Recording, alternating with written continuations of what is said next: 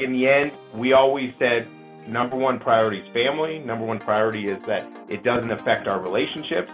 And kind of like how we say in the business, put the business first. When it dealt with our dynamic relationships, put family first. And no matter what would happen, you know, we'd all meet for dinner on Sunday night at her house, show up for each other and support. It never bled into where it hurt our personal relationship. Welcome to episode 104 of the AFT Construction Podcast. I'm your host, Brad Leavitt. And in this episode, we have Rob and Shane Woods from Woods Design Builders in Santa Fe, New Mexico. And I've spoken about the Builder 20 group, which I'm part of, and Rob and Shane are part of that group. But a lot of the listeners had reached out asking, How do we take over the family business? How's that transition? What's the best way to do that? And I couldn't think of a better company to speak with than Rob and Shane, who had taken over the family business and the complexity and how they've diversified their roles and responsibilities and and worked on the marketing strategies and social media and everything that comes with running a company in this day and age. They give some amazing advice. They talk about their business, the best way to set it up, how to make that transition successfully. So without further ado, let's get started. And today we have with us Rob and Shane Woods, who are both principals at Woods Design Builders. So welcome, guys. Thank you. Thanks for having us. Yeah, thanks for having us, Brad. I appreciate it.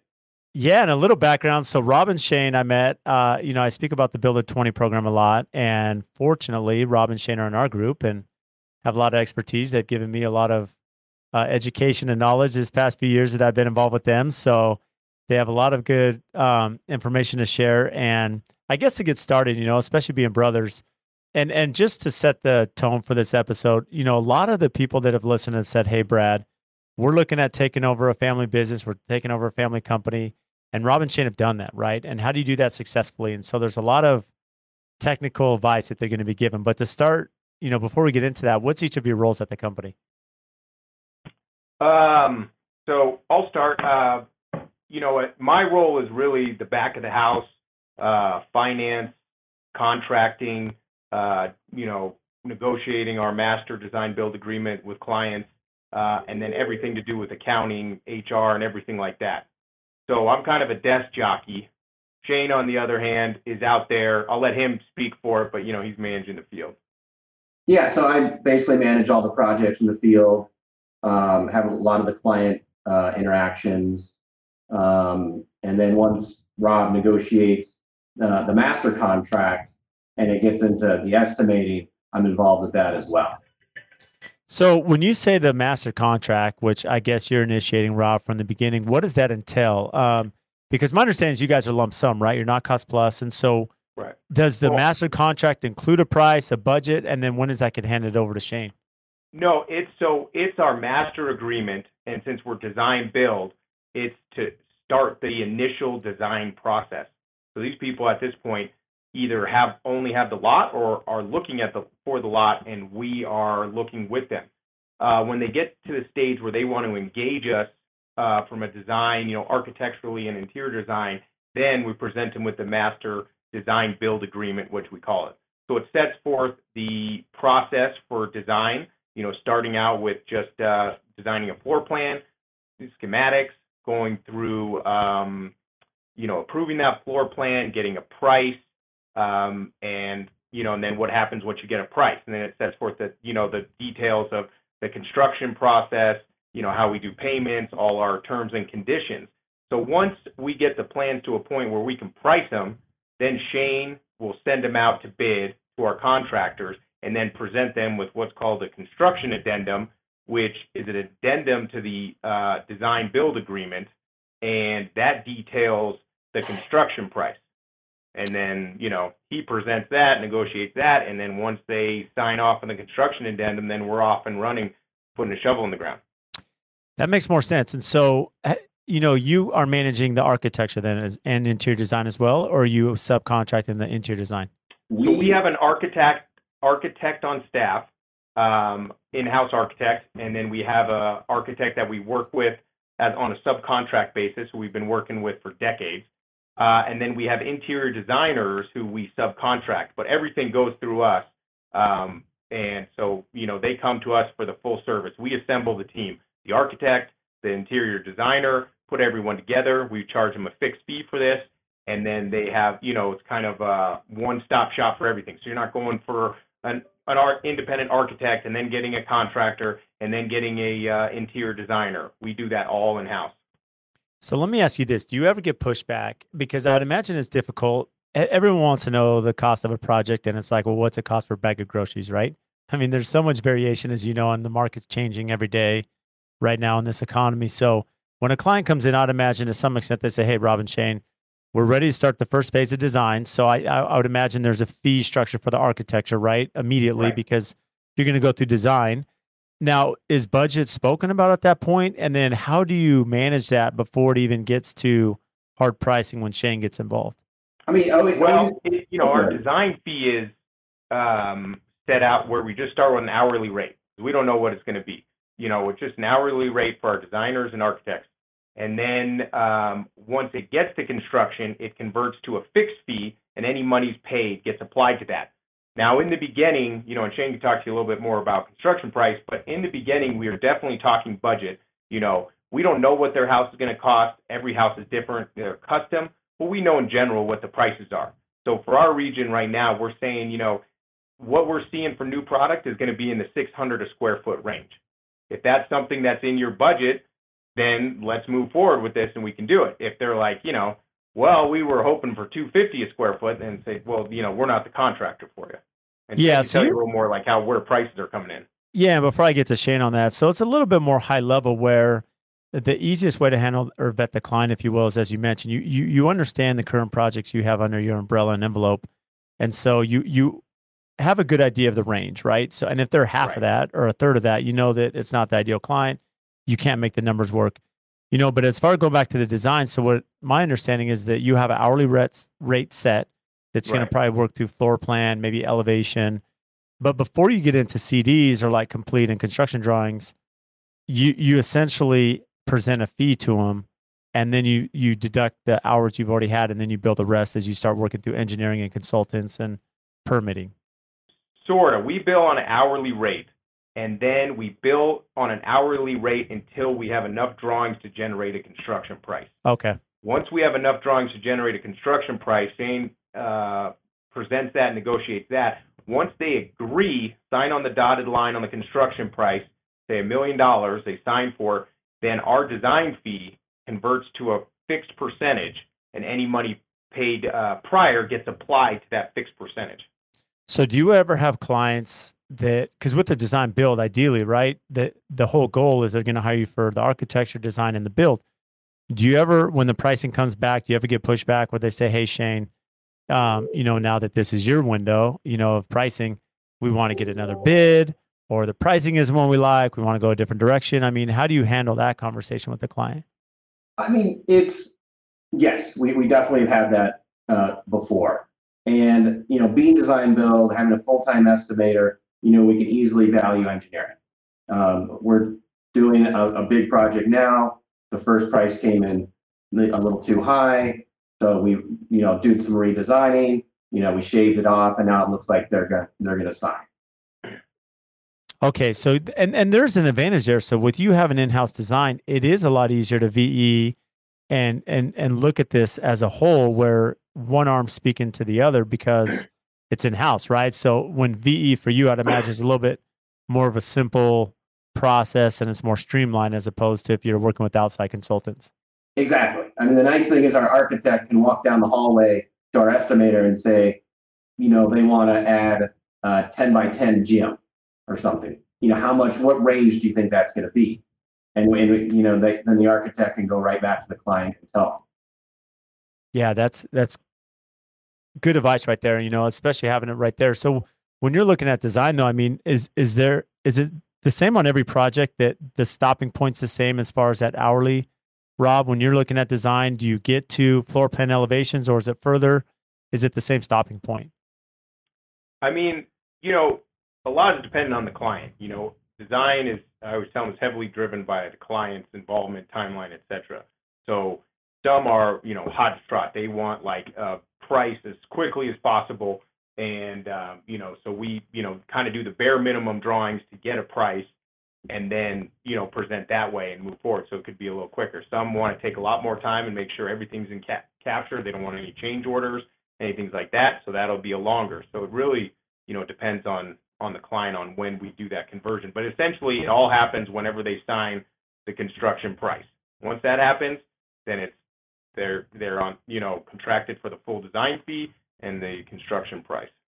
And I think a, good thing to point out is when we say six hundred dollars a square foot, that's just for the bill. So that doesn't include the eight percent. Um, we also have an eight percent tax here, and then any reimbursables such as government or consulting fees. When I say consulting, I mean like engineers. And Yeah, that's what I was going to ask. Okay, so consulting, or if you have special inspections, are you putting that in the bill price, or is that separate? If, yes, like yes.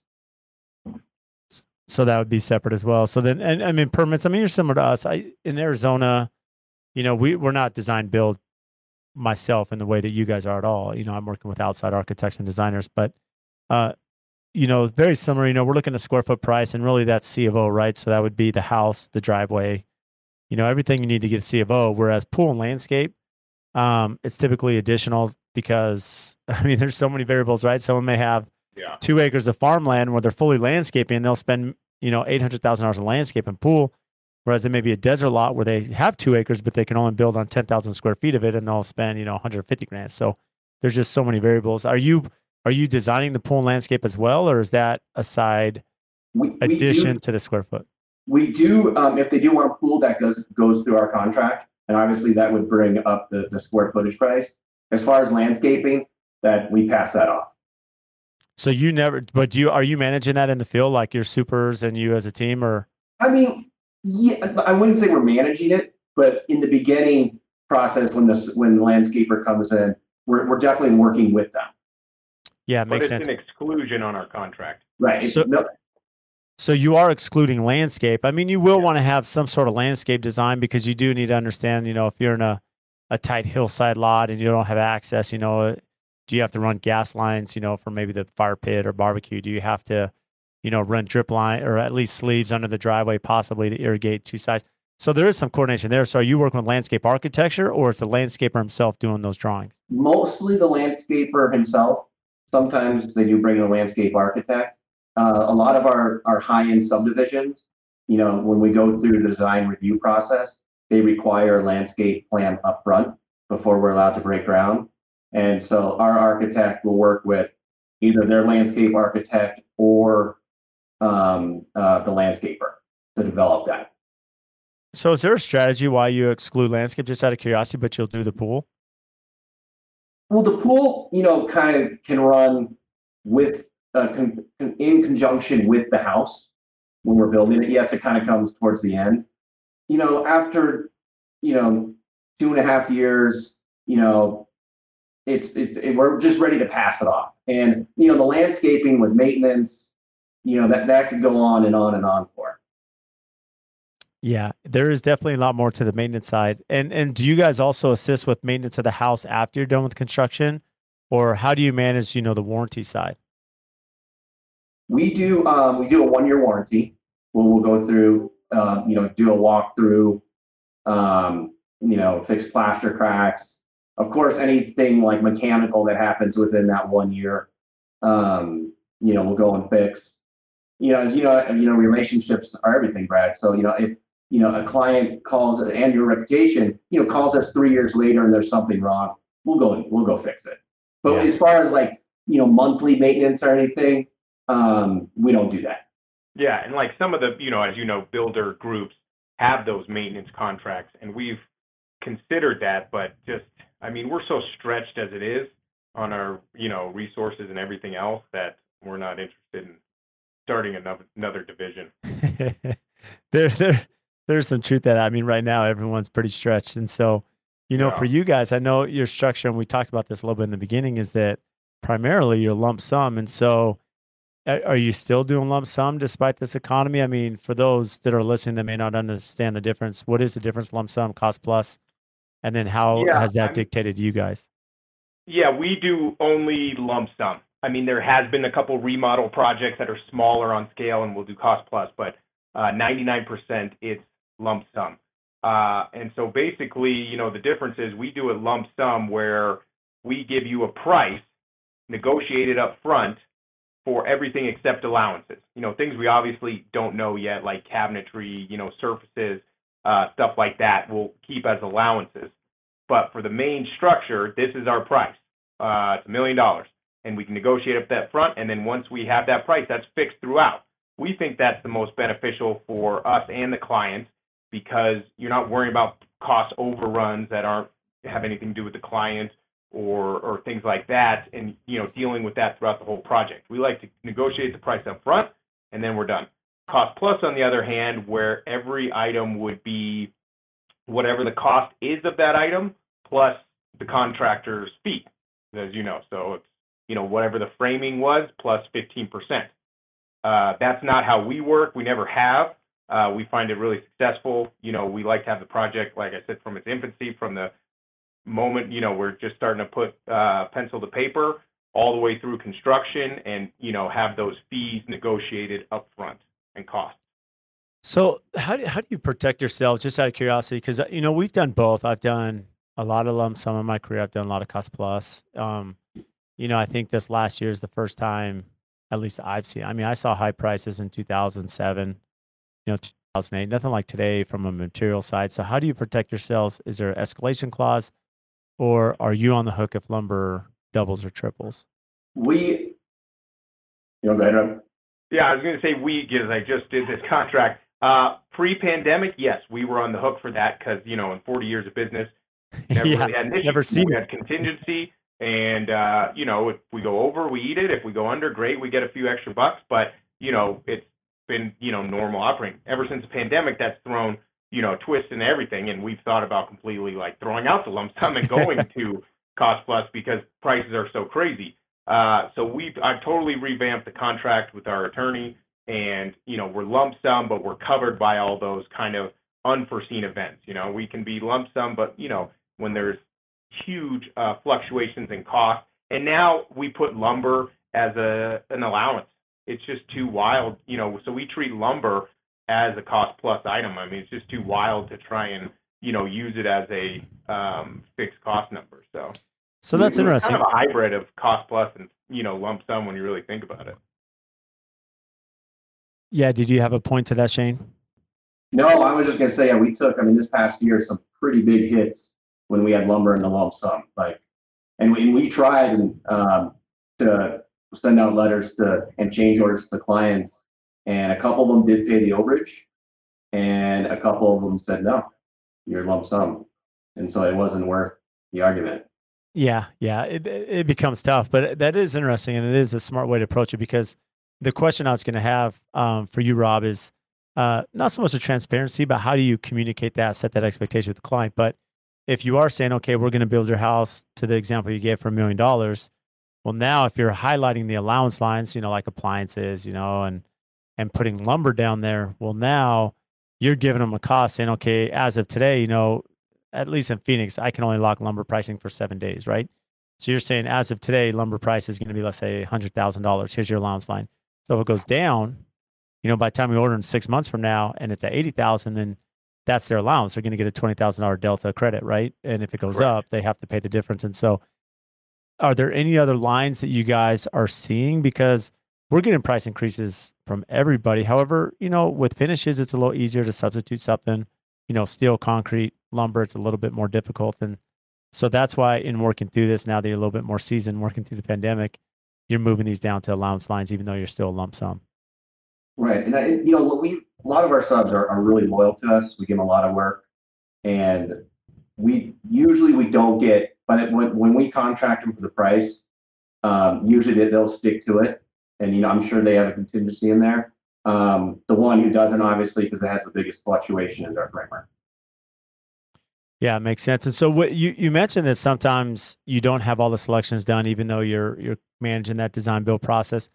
Is do you have a commitment to the client where you know you're like, we're not going to break ground until we have all selections. We're not going to start framing. Is there a milestone that you're making sure all the selections are completed, or how are you tracking that through the build?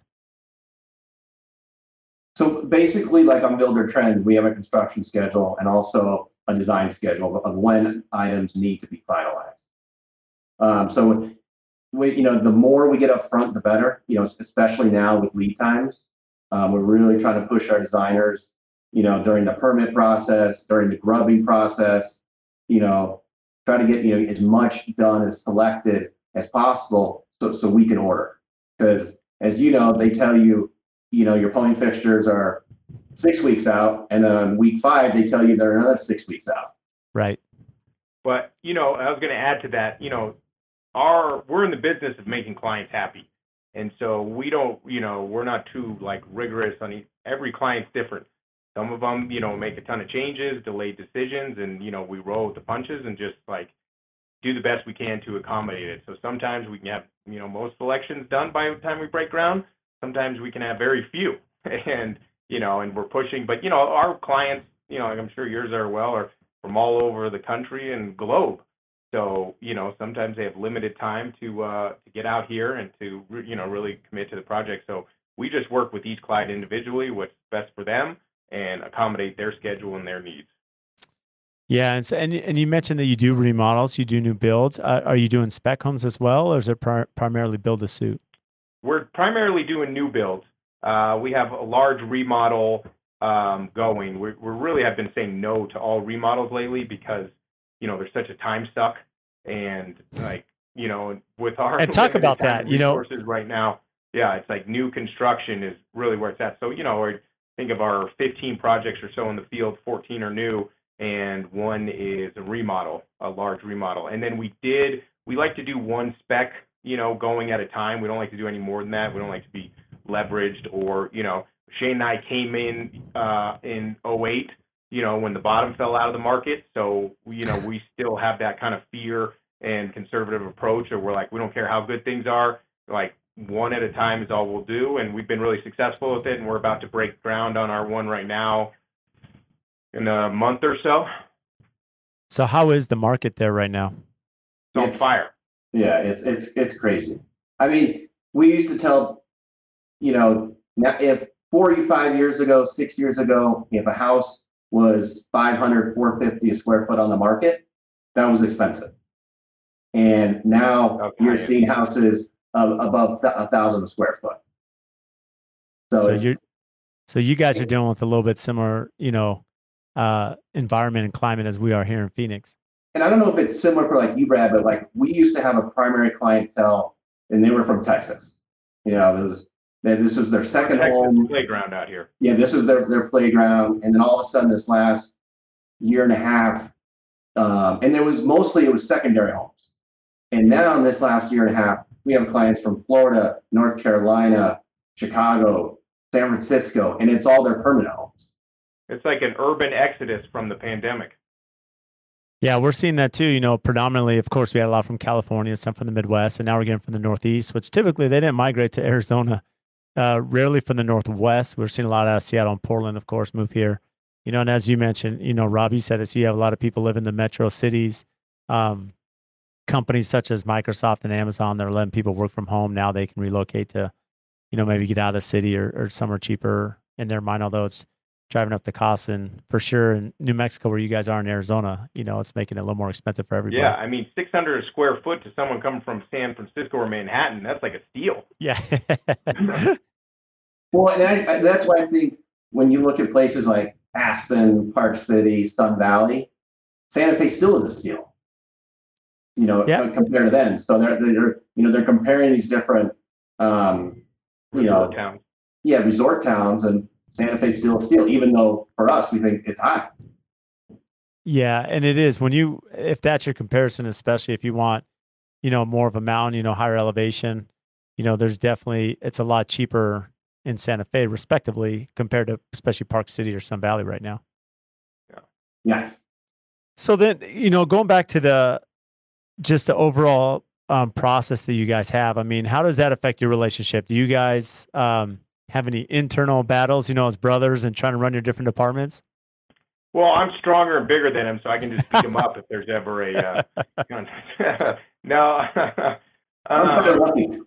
Yeah. No, I think one thing, you know, Shane and I grew up together, obviously. Uh, we worked in the restaurants together in California. He was my boss in the restaurant. He fired me at one point. You know, I don't hold a grudge, but whatever. but we've always worked together. So I think, you know, we have a successful working relationship. And I think our key is Um, you know, we each have our domain, uh, our world, and we don't mess with the other one's world. You know, I'm not going to go to Shane and tell him how, you know, what super to put here or subcontractor to put here or, you know, or certain things in the field. And Shane's not going to come to me and, you know, tell me, you know, about like, you know, the contracts, how it should be changed or financial reporting or anything like that. And so I think we have a really healthy respect for each other and respect for what each other do. And we show that. And, um, and we, you know, I mean, you know, there's always stuff that comes up, but I mean, I don't know, in the last 10, 12 years since we took it over, there's been virtually no major conflict. Which is which is impressive. I mean, it's always tough. You know, you hear doing business with family or friends. You know, it can create tension in the relationship, and so is, that scope of work clearly defined? And in addition to that, how did you both define your roles in the sense that Shane is you know going to be in construction out in the field, and Rob, you're behind the scenes. I mean, how did you define that early on? I mean, we did before coming onto the company, we defined that. So Shane, you know, has a history in uh, management and part owner in restaurants in California. Um, and when we were talking about coming on, I went and got my master's in accounting. So before even we came on, we were prepped and ready to go in our respective roles. And then, you know, I, I'd say a lot happens organically, you know. Um, and I was going to say the other, you know, big key to it is, you know, you really got to like check your ego at the door. I think that's where a lot of conflicts, you know, happen. Where you, you know, you want it done your way, and you, you know, you're gonna pound your chest. And Shane and I aren't like that at all. We'll take suggestions from anyone in our company. Uh, we, you know, anybody wants to improve it. Anybody does. I don't care what your rank, power, anything else is. Our we only see what's best for the company, and if that's always first and foremost in our mind, that you know will lead us to success. So it's that common goal, right? I mean, yeah, there's you, you both have maybe your opinion on things, your perspective, your experience, history. But if the goal is the success of the company and the brand, then you're going to oversee and overlook maybe your imperfections or your partner's imperfections and and always shoot for that goal. Exactly. And I would I would hate to do what Rob does. I would have zero desire, and I think Rob would hate to do what I'm doing. But it, it, I think know, they would hate me. well, I love that you shared that. It's interesting, Shane. I've spoken to you know a lot of design firms where you have someone who's the senior lead designer running the design portion, then you have someone on the back end that's doing all the accounting, receiving, you know, materials, you know, furniture, whatever. And they're always successful. They they couldn't do the other one's job. They don't want to. And so th- there's success there where there's not overlap because both of you don't want to do each other's job. And so that definitely creates a clear disti- distinction, I'd imagine. Right. Yeah. I have expertise in my field.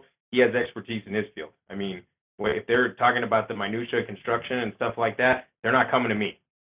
So then, I mean, your side, Shane. I mean, I understand that you had restaurant experience and managing people, and a lot of what we do, especially if you're in the field, and this is key. I, I talk to our young superintendents about this about this all the time because they always ask, well, you know, how do you communicate with subs? How are you firm but still forgiving, right? How do you manage this aspect, especially that client, you know, being a little softer with the client?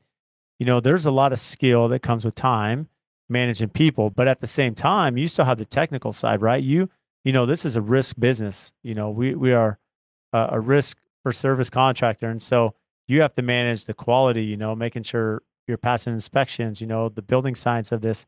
So how did you get that expertise from the construction side to now go be effective running the field? I think it's it's just been a, a process, and I think it's it's respecting my supers, my project manager who now runs runs the job. That I respect that I know that they know more than me.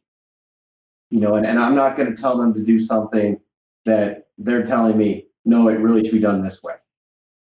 So, and, and for the last 12, however long it's been since we had it, 12 years. It's a continual learning process. And and it's interesting you say that, Shane, because you know, I, I, I will say the one thing that does frustrate me with younger, I, sh- I shouldn't say younger, anyone that's new to construction, right? Is we have a tendency as humans, we don't want people to think that we don't know what we're doing or we don't know what we're talking about, right? Because it makes us vulnerable. And and it makes us reluctant. And I find myself doing this too, where I don't ask the question because I don't want people to know that I don't even know the answer, right? That's why I'm asking the right. question. And so your your willingness to put that aside, especially in construction where none of us know everything. There's so much to learn.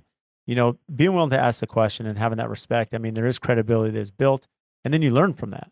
Right. Right. Exactly. We believe in empowering our employees and, you know, making sure they have a stake in, in what they're doing. So we want them, you know, to make these decisions. You know, Shane and I are not micromanagers. We're not going to be out there over somebody's shoulder. We believe in results. You know, we believe in supporting you in whatever you may need, and then we expect results. And if there's not results, then, you know, obviously you're not the right fit. But, you know, we really want these guys to, you know, to run their own little empires out there. And Now, I are you? Oh, go ahead, Shane. I was just gonna say, I think one thing to, to mention is, you know, most, we have very, very little turnover. Most of our employees have been with us, you know, 10, 15 years, you know, in, in that range. Um, you know, so like Rob said, we try to create a culture of not micromanaging, of, of empowering. Um, you know, we have a, like a no abusive policy. You know, I don't want my supers yelling at subs, and I don't want my subs yelling at my supers. And Brad, we do two golf tournaments, company golf tournaments a year, where we take the guys out to the nice, nicest club in the state and uh, treat them to a uh, day of golf and fun. So, I mean, who wouldn't want to work for Woods with those kind of Right. I, I think I'm going to send my application, right? I mean, speaking golf now, so do all of them like to golf? Um, n- Or they at least maybe like to kind of- drink and have fun out there? most of them like to drink, have fun. We brought along, we brought up some of them. If any of them are really good, we start getting concerned because it's like, how do you have time to be good at golf? Like, you should be, you're on, you're obviously not on the site enough. Like golf is not a game you can be good at unless you're spending five hours a day. Now, we're super excited to welcome one of our new sponsors to the podcast, Pella Windows. And this is even more exciting because we use Pella in so many of our projects, nearly all of them. And they've been just an incredible partner of ours. And locally, Sammy and Adam, they are not only amazing business partners behind us, but they are super close friends. And I speak on the podcast all the time about the importance of relationships, right? Relationships with our customers, with our vendors, with our suppliers, because at the end of the day, I'm only as good as those that help our brand and assist us in our projects to, to take it from the ground up all the way to completion. And if we didn't have partners such as Pella, there's no way we'd be who we are today. Over the years, we've built this amazing relationship. When we call them or email them, they respond. They're quick. Their their company culture, their integrity, their honesty. You know, they are always there to do what's right for us and the customer. They can do anything from small replacement projects to large custom homes and even multi million dollar commercial projects. And also, when you think about their product line, they can do ultra contemporary, historical preservation, and large traditional projects. So, for anyone, any scale, any size, they're the ones to call. They're here local. You know, they have an amazing Instagram. Make sure and give them a follow to see what they're doing. So if you need windows and doors, give Sammy and Adam a call. We stand behind Pella. We love what they do, their culture, their brand, and especially their quality. And if you want to learn more about Pella Windows, check our show notes. We'll have everything tagged there so you can give them a follow and have their contact information to reach out. And now let's get back into the episode. No, I was just having a conversation with uh, a contractor in Utah, Tyler Farrell, uh, with Kilowan, and, and it was interesting. We were just talking about, you know, employee benefits and pay and bonus structure, and the conversation we're having is we're trying to figure out how, you, you know, both he and I, you know, construction is a very tough industry when you're figuring out how to incentivize your people, right? Um, you know, and, and and there's a lot of ways to do that. It's not so much, yeah. Some employees do want the dollar, right? Some employees want the culture. Some want the um, less stress. Some want that family. Some want the golf, as you mentioned. I mean, there's different things to do, and you have to understand what reaches each of them. And and what's tough is understanding, you know, goal goals for them, right? How do you empower them? How do you give them goals? How do you give them that leash and and still make sure they're not making mistakes? And so, from your side, Rob, you know, uh, to the field, are you job costing? Are you tracking costs month? Like if projects are extending, then are you giving Shane a call? I mean, how are you balancing the accounting side to the field? So we do what's called a committed cost report that I prepare. And essentially that is our detailed schedule of values, you know, everything from Home Depot, field labor, equipment to major trades. Uh, and then we have a budget column, uh, how much we budgeted with the client, a how much we have cost to date column, and then how much um, is committed, meaning, you know, contracted or PO. And then I added an additional column of what we expect to spend total for this line item for the whole project. So we have a detailed cost report that we can see the bottom line, okay, we expect to spend 1.5 million total on this job. Now we go through this report and line item by line item once a month per job with the project superintendent, the project manager, Shane, myself, and Ben, the estimator. And so we can see, you know, we, we're tracking you. We're like, okay, uh, Thomas, your field labor is $4,000. You only have $1,000 left. You know, we're lump sum. Like you, what's going on here? You got to be really, you know, cost conscious here going forward. We don't want to avoid a cost overrun. I love that you do that because I think this is one aspect that most contractors don't spend any time or enough time, right? As you start thinking about the the purpose of a budget is to live within the confines of that budget, spend accordingly. And if you if you're blind, if you don't know what you're spending and what your cost overruns are, you come to that project and you're like, well, I don't have any money. Why weren't we profitable, right? And so Right. what you're doing, you know, Rob, to understand is whether you call it indicated outcome or a committed cost report. When you, especially on lump sum, it's really key because when you sign a contract, you have a guess of your profitability. You, you you're going to guess how long it's going to take, the management Mhm. hours are billed, the temp labor, you know, materials, Home Depot, whatever. And so, and even you know what you have budgeted for concrete, what you actually pay for concrete. So, so what you're doing is tracking this. So then that way, the super is very clear every month. Okay, I'm overrunning this line. I'm under this line. You know, I'm over this line, and so they can really track that as they go forward. Right. And it's huge for historical data for Shane and our estimator because we can go look for patterns. You know, I'll send them patterns all the time said, you know, in the last four jobs, we've gone over budget on field labor and finished carpentry. Now, labor costs are through the roof and there's a shortage. We have to up our budget on those. So when they are preparing the budgets, they're like, all right, well, let's add 15% to account for these overages. So it really informs. And, you know, from an accounting standpoint, it's key on how you recognize your income for your WIP report. You got to put in your WIP report what you expect to make on that job. And that's, you know, that's how we recognize our income. So it, it, you know, I tell these guys when we're going over these line items, it's not just like pull it out of wherever. Like this is, we really got to think about it and, you know, about the number we're doing because this number translates to the WIP report, translates to our income on the, um, you know, our our overbillings on the um, balance sheet, our recognized income on the income statement. So it's a it's a very important exercise. Well, I'm glad you brought that up because the thing is, Rob, the, the the work in progress, you know, the WIP is very different for construction. It's a very complicated Mhm. um, number to, and, and most companies really struggle generating a, an accurate WIP. And and the issue, if you don't, you could pay too many taxes, you could pay too little taxes, there could be penalties, right? And Yeah. to your point, I love that you do this. And this is something, you know, I speak about. No matter the size of your company, you need to have someone good that understands accounting, right? Principles. You need to have someone that, if, if you're big enough, have a good CFO or controller. I know now internally with us, and you brought this up, Rob, is that as we're bidding projects, I mean, this is fluid, it's changing. And that data, that history is key because even uh, I sat down really so with, with my controller, McCall, and she's like, look, Brad, year to date, this is what you spent on marketing. Year to date, this is what you spent on this or, um, you know, sales, you know, to get business development, you know, um, food, entertainment, whatever it is. And here's what you spent last year. Here's what you spent last quarter. And so you're tracking these things that are totally outside. Even, Right. but then even even more so to your point, you know, we're tracking how much temp labor did we need? You know, how much Right.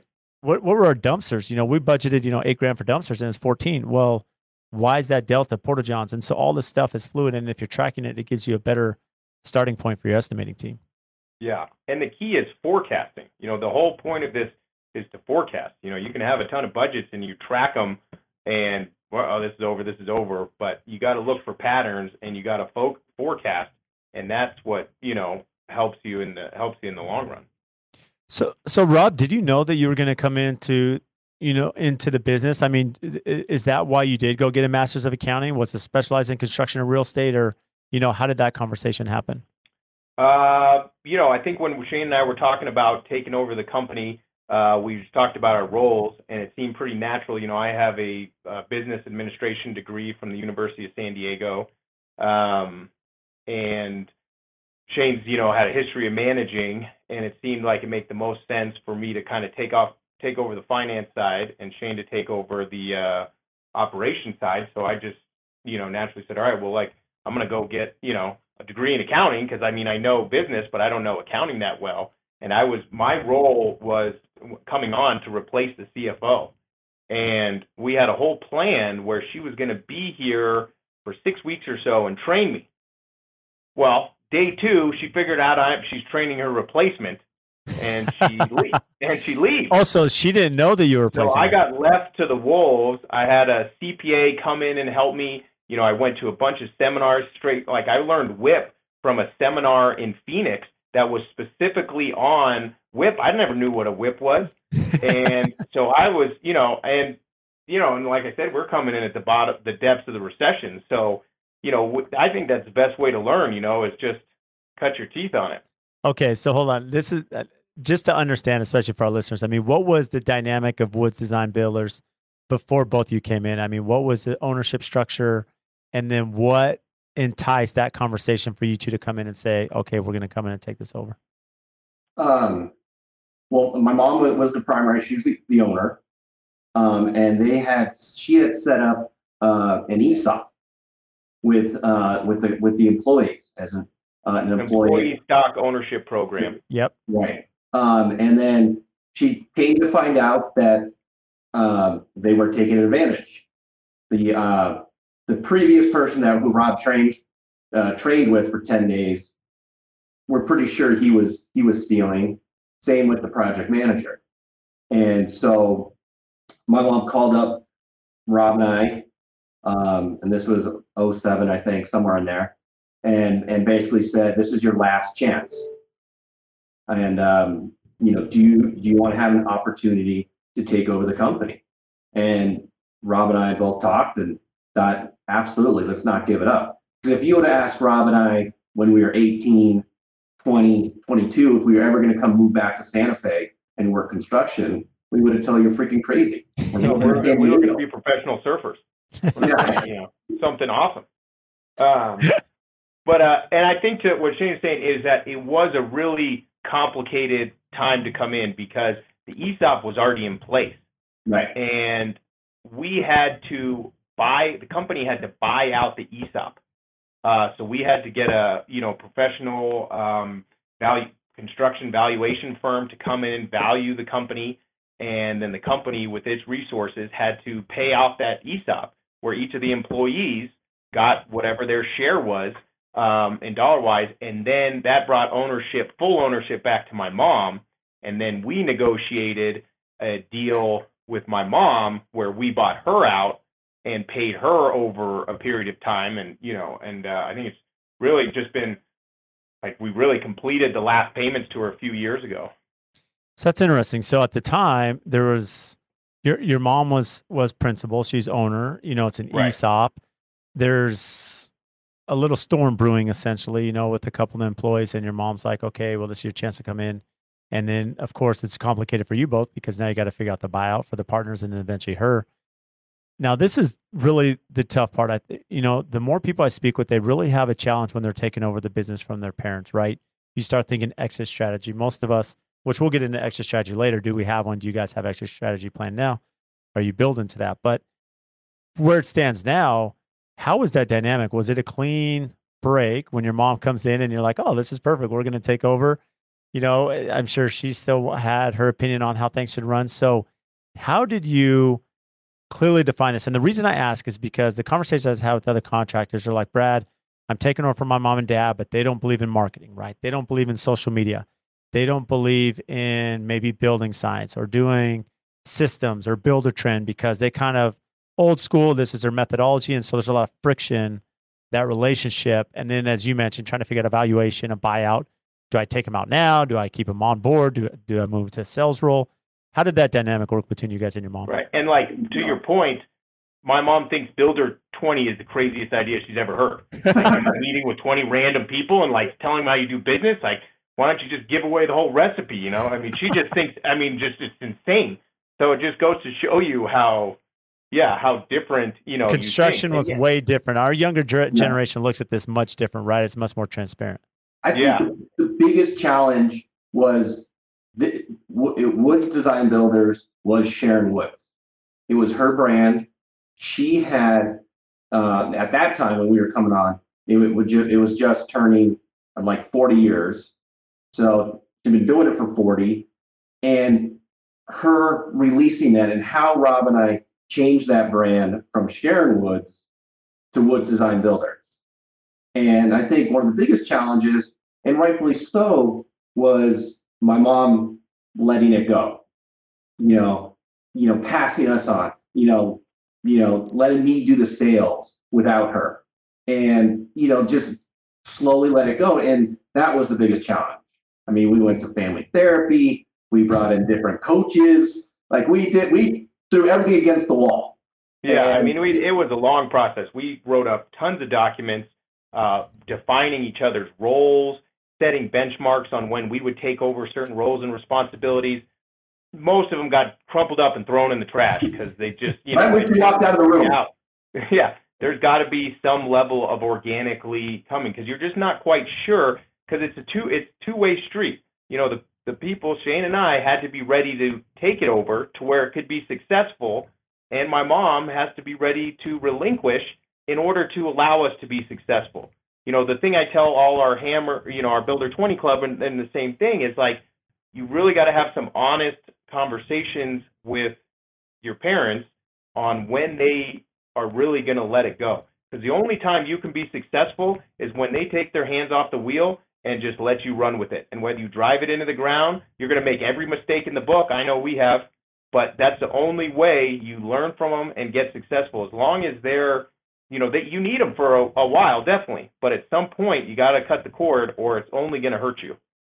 So, was there a strategy before getting to the counseling side and all that, Shane? Right? You know, when you start thinking about Sharon Woods Enterprises to now Rob and Shane taking over, you know, Woods Design Builders, you know, how did you combat that when there's a reputation that your mom had, and now it's the sons, you know, the boys taking over? But uh, did you do it through marketing, through social media, through relation? I mean, how did you? Not really social media because this was 12 years ago. Um, it was more, as, as like Rob said, having to relinquish. You know, if she was in the first sales meeting or if she was in with me presenting the estimate, well, then everybody turns to her. Mhm. you know i'm just i'm just the kid you know so it was it was a slowly baby steps of where robin said rob and i would say okay we are the primary contact with this client you're not you're not involved with this project and it kind of and, went and, and through marketing too. You know, we have a big event, Exactly. the Parade of Homes here, where we, you know we interface with thousands of people who come see our homes, and that started to be where we would do it with her, and then without her, and then so just slow. It takes it's a long process. Slowly over time, you know, we still get people calling for Sharon Woods, and she, she doesn't work here anymore. um, you know, it, it takes a long time, but you know, over time, as you get new clients, and she's not involved in the process at all, you know, now all of our clients like, you know, don't really, you know, they don't know Sharon Woods at all. no we're more known as wood brothers construction Yeah.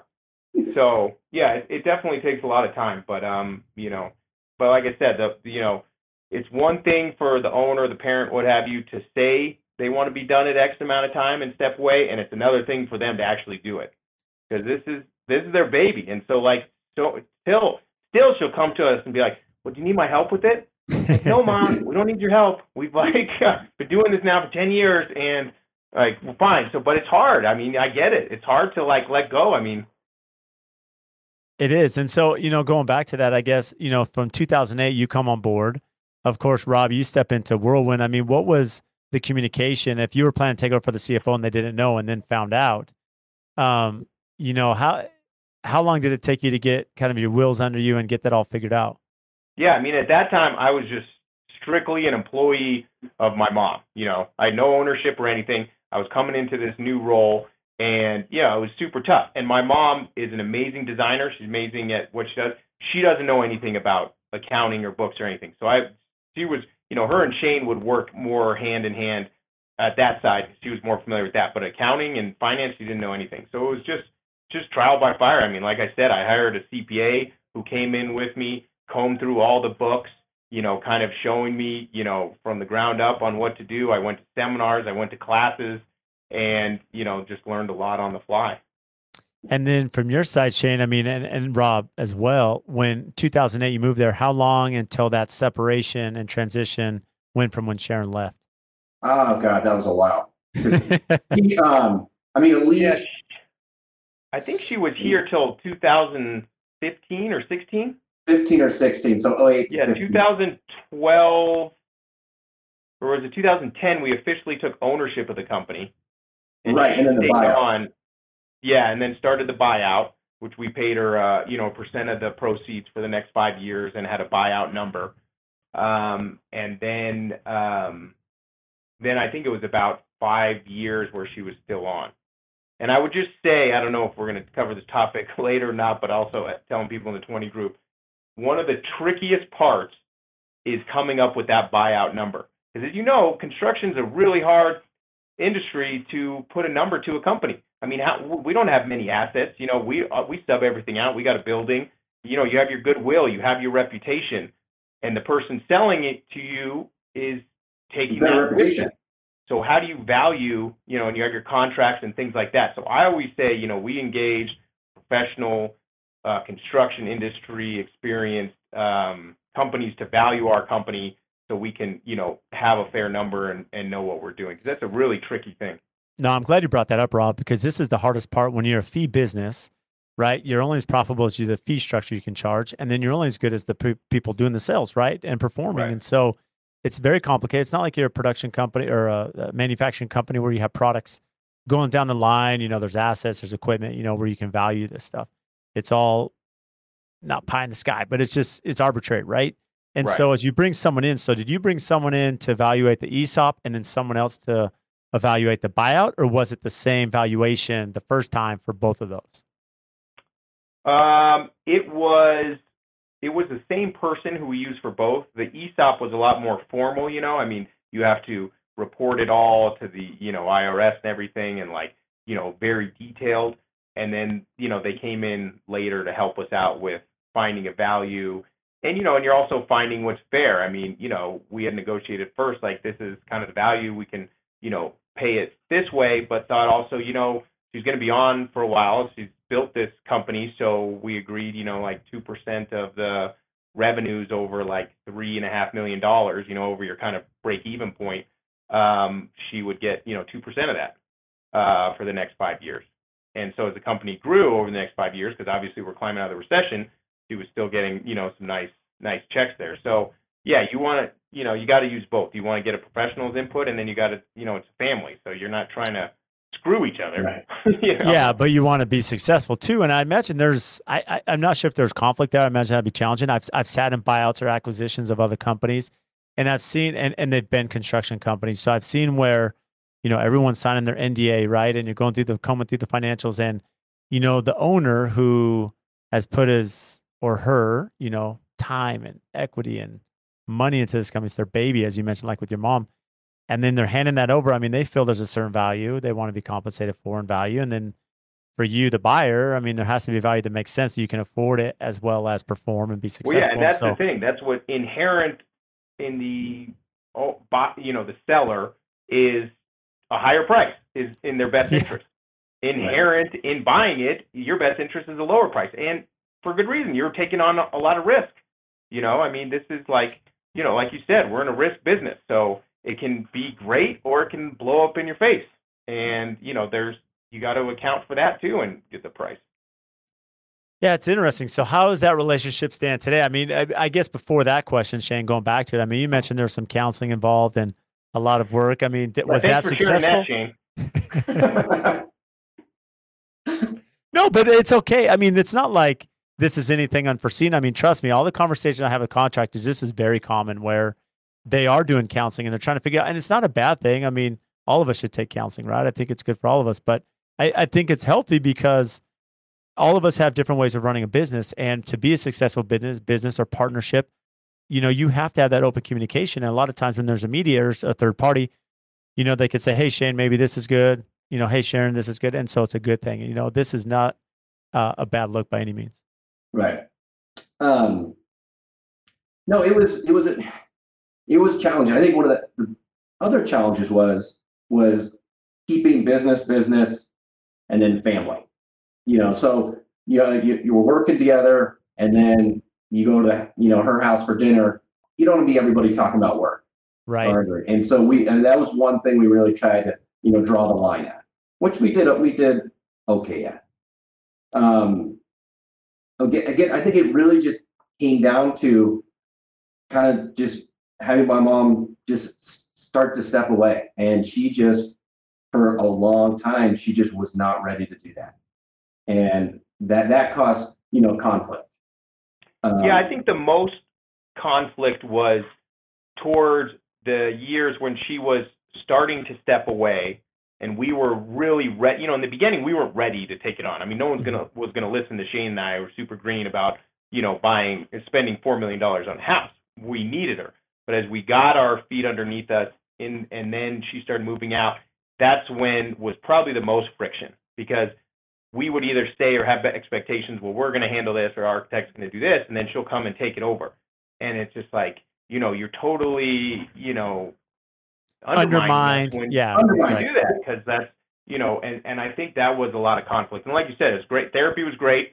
Uh, we had a business coach again from Scottsdale actually or Phoenix who came out, uh, stayed at my mom's guest house, and you know went through everything with us. It's really important to have that third party um, objectivity because you know she you know she's our mom we're our kids her kids like she would say things like, "Well, you would never say that to a regular boss," and we're like, "Well, you would never treat a regular employee like that." And so it's all these weird things that you got to kind of navigate through. In the end, like we always said, number one priority is family. Number one priority is that it doesn't affect our relationships.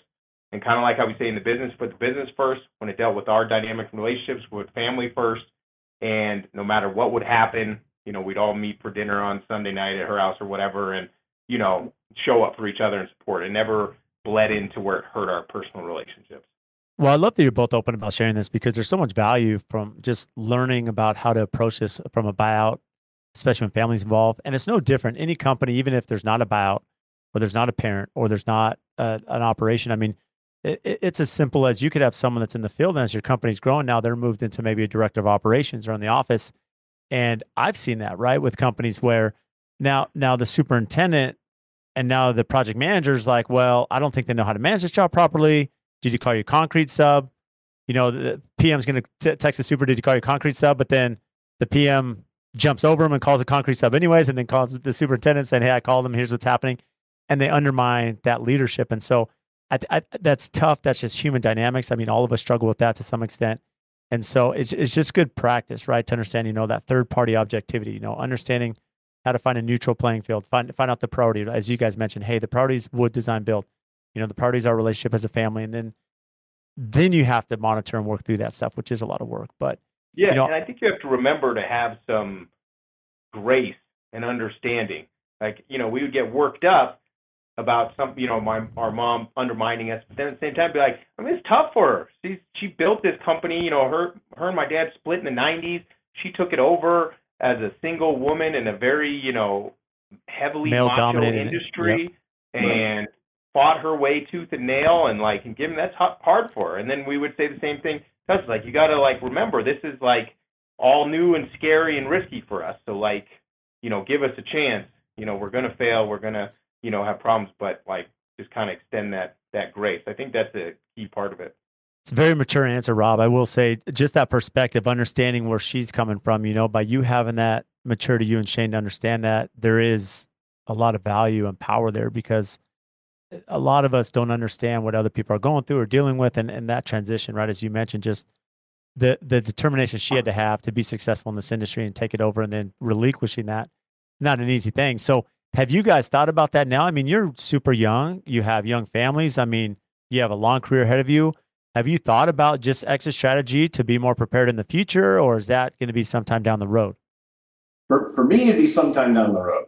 I, I haven't thought about an exit strategy. I'm out of here next year. Uh, I'm out of here. uh, no, it's a. Uh, I mean, we have a buy sell agreement in place, so you know right. we, we have these these things. I think what our goal is is you know we want to be working for a while. We but we want to we started out in like the minutia of the business. You know, me doing data entry for every accounting entry that there is, and Shane being on the job site the entire time, watching every step. And so we've slowly and we've kind of accelerated this lately is tried to step back more and you know, have the company kind of run itself more and we can look at other options, other ventures. We both picked up some rental properties, you know, doing some other stuff. I think that's our goal is to not be involved in the day to day as much. So we elevated one of the supers to a project manager to take over a lot that Shane does. I have our office manager and an outside accounting firm doing a lot of what I used to do, really just leaving to us focusing on the big picture and you know, and giving us more flexibility. I mean, you know, we like to travel, we like to be with our families, we like to do other ventures, and that that's kind of our goal. As far as exit, you know, I don't know. I mean, we'd love to uh, see one of our boys or you know together take over or come and work for the business. You know, we'll see. I heard, I think third generation businesses, I think, have like a 13% success rate. So, wow. yeah. And, and it's tough. It's amazing to be thinking down third generation. But I, but what you shared is really important, Rob, because you know, when you look at successful companies, they'll put their salespeople all the way at the bottom to work through and understand, you know, like in a production facility, what is every job task, right? So they understand how the product's made and, you know, that aspect. And so the minutia part, which you both learned, and now where you become effective CEOs, now that you put systems in place and people in place and empower them, you can look at the health of the business. And that's really where you become successful as a company. And so, you know, going back to the Builder 20, when your mom's like, hey, what are you guys thinking? I mean, how did that conversation come up? How did you guys even find out about the Builder 20?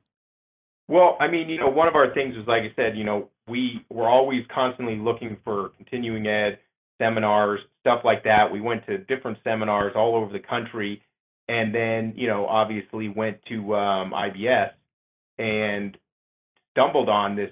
You know, it was this like fancy room, this 2020 club. I didn't know what it was. They explained it to me, and I was like, "This is genius!" Like, you know, there's so many questions I would love to ask our competitor, but it would be really weird if I picked up the phone and asked him if he's a cost plus or, you know, how he structured his fee. And so to have these guys who, you know, are experienced, the best in the business, at able to answer any of our questions, and they were really intrigued with us because they were all, as you see now with the kids coming on, when we came on, they were just talking about the idea of their kids coming on into the business.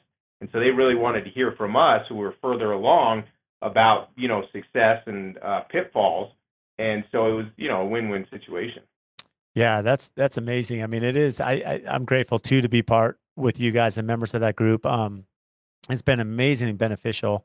You know, just expedites that growth. And yeah, I will say that's the value of social media, right? You get connected with other people.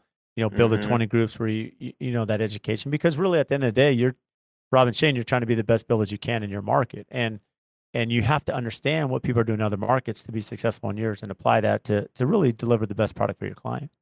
Uh, yeah, I, I would say probably one of the best decisions we made as yeah. far as growth. Yeah, you and know, it's been amazing. Rewarding. Go ahead, Shane. I was going to say just from le- learning from the best of the best. You know, there's so much stuff that we've incorporated in our company now um, that we would have never even thought of. And so you mentioned this a little bit. So what do you guys enjoy doing for fun? I know you love golf. You you know you have families. You love the vacation. I mean, what are some of the other things that that you do outside of uh, the normal day to day? Um, as you said, golf, mountain bike, family time, um, pro surfing, surfing. Um, just got back from Punta Mita in Mexico, um, which was amazing. So yeah. Yeah, I mean we're huge skiers, love to ski every weekend. You know, I love to trail run and mountain bike and do all that stuff. Um, and you know, and right now with our where our kids are at, we are like, what do we? You know, we're kind of like chauffeurs to the next activity in sport. I mean, I have, I think there's four soccer games an hour away this weekend, so I don't have a weekend. That's my weekend. That's your weekend. I don't know. I don't know if Brad's gonna have any sympathy for us. How many You know what? Everyone has their complicated life. I know with many kids, as you both have, and me as well. It's it's uh, it, it's definitely no rest for the weary, right? Between business and family. Oh, yeah. So yeah. Yeah. So so what's no go, go ahead, Shane. No, go ahead. No, I think the one thing that Rob and I've done, and when we set the culture of the company, because a lot of our our employees have have young kids that are in the similar ages, that it, we really that family comes first. And I love that. And I love when companies don't just say that, that they actually mean to do something, you know, and right. you know, when you see companies where their kids may have a cross country race or they have a, a sporting event or a recital, whatever, and they they allow them to go do that, right? I mean, there's value there where it's not just hey, you have to take your PTO, and you know, there's that flexibility, and you know, that's value for the for the employee too. Exactly. Well, and I would, yeah, and I was actually thinking, going back to what you said earlier about like how you're trying to motivate each employee. You know, I know from gosh, a sociology uh, class I took forever ago that money is one of the least effective motivators. You know, people say it, but you don't get up in the morning and say, I'm good. I'm excited to go to work because I'm going to make $28 an hour instead of 25. You get up because you're excited because you know you like the people you work with, you like the job that you do, you're respected by your peers and your bo- and your bosses. So I think, and you know, our culture is like Shane said, like yeah, families first. If you got a kid thing to do, go do it. We're more interested in results. I, we are not interested in to make sure you're here from eight to five. That's not an effective productivity in my mind. Effective productivity is somebody who's happy and makes most of their time and gets results. Yeah, I love that mindset. And it just shows the company you built, right? And and to work through that transition with your mom with Sharon, to work through building that company culture. I mean, that's why you're successful today. So what's upcoming and exciting for Woods Design Builders? What's up? Uh, too many projects. Project? Um, no, we're, we're probably doing we're doing probably our most exciting project we've ever done it's uh, really outside of our, our wheelhouse. Um, it was a client who had a 6,000 square foot house that we tore down and we're building a one bedroom, 6,000 square foot house. Has a 3,000 square foot basement, which is a spa. Um, the whole middle floor, and it's all ICF and uh, Epic Deck. Um, the middle floor is all the living area. Then uh, the, the third floor is um, their master suite it's right on uh, right on a river, probably one of the most beautiful places in Santa Fe, uh, a place called Tesuque. And then we're doing a th- same property, a three bedroom bunkhouse, which has a drive-in 3,000 square foot basement, um, which is totally uh, we've never done this. Then a pool, uh, an office. It's it's crazy. So we're really excited when it's finished. Yeah, those are exciting projects. They're they're fun ones to showcase and work on, and um, you know, for those of us that want to follow along and check you guys out, where can we find you? You can find us on, you know, our website. We put, um, you know, all our recently completed projects, and then we have drone photos of all of our ones in progress. So, like the one Shane talking about, you can see these, you know, crazy elevation shots of these structures going up. Uh, you know, you can find us on social media, Instagram, Facebook, um, woodsbuilders.com. Okay, we'll get that all tagged in the show notes here. And can't thank you enough, Rob and Shane, for making time today. I really appreciate it, Brad. All right, thanks, Brad. So thank you all for tuning into the podcast today. And just as a recap, if you check the show notes, they're just going to have all the links for the topics that we discuss, and also one of our favorite features now is the chapters that go through the conversation. So if there's certain topics you want to revisit or listen to, they're outlined by the time that we discuss those. And again, we can't thank you enough for all of your support. Please make sure and download our podcast, subscribe, give us a five star rating and review wherever you download your podcast.